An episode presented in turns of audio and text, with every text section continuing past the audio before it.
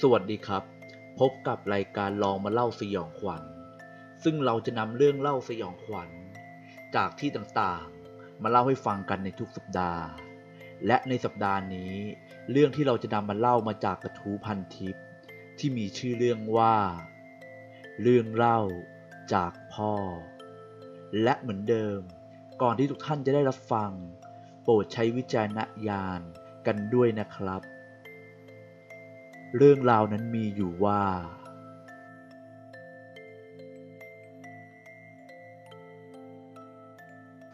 เรื่องนี้เป็นเรื่องเล่าที่ได้รับฟังมาจากพ่อ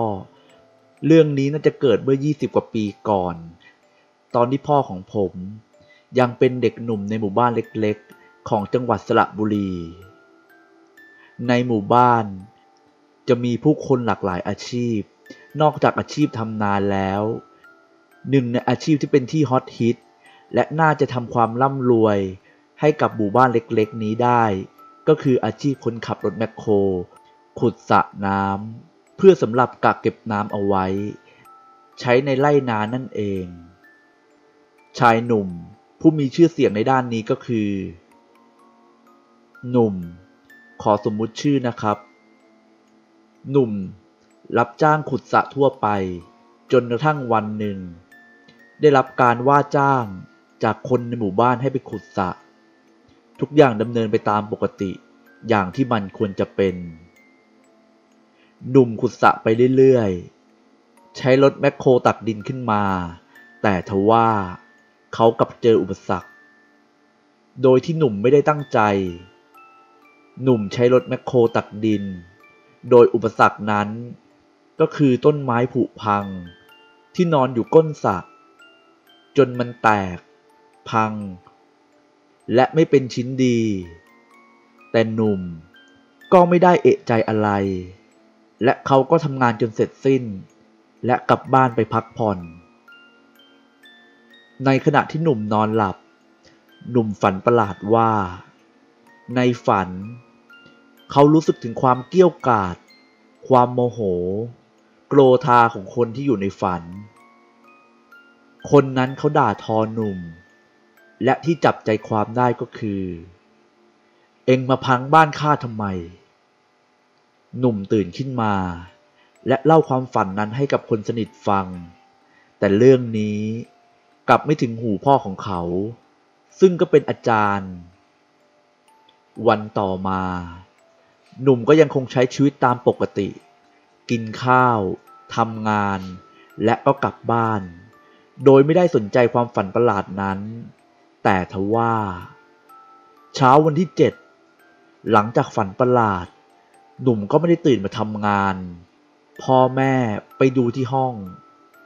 สิ่งที่ปรากฏกับสายตาผู้เป็นบิดามารดา คือลูกชายนอนแน่นิ่ง ไร้สำเนียงตอบกลับมา แม้จะเพียรพยายามปลุกเพียงใด หนุ่ม ได้ไร้ซึ่งลมหายใจแล้ว พิธีศพของคนสมัยก่อน จัดขึ้นเรียบง่าย ศพของหนุ่ม ถูกนำมานอนรอ มีผ้าคลุมไว้ที่วัด ขณะที่พวกคนหนุ่มกำลังช่วยกันตอกโลง ซึ่งในสมัยก่อน ไม่มีโลงศพสำเร็จรูป ดังเช่นในปัจจุบัน ชาวบ้าน จึงต้องหาไม้กระดานมาทำโลงอย่างง่าย และไม่กี่อึดใจเท่านั้น ทุกอย่างก็เสร็จ พอเสร็จเรียบร้อย พวกชาวบ้าน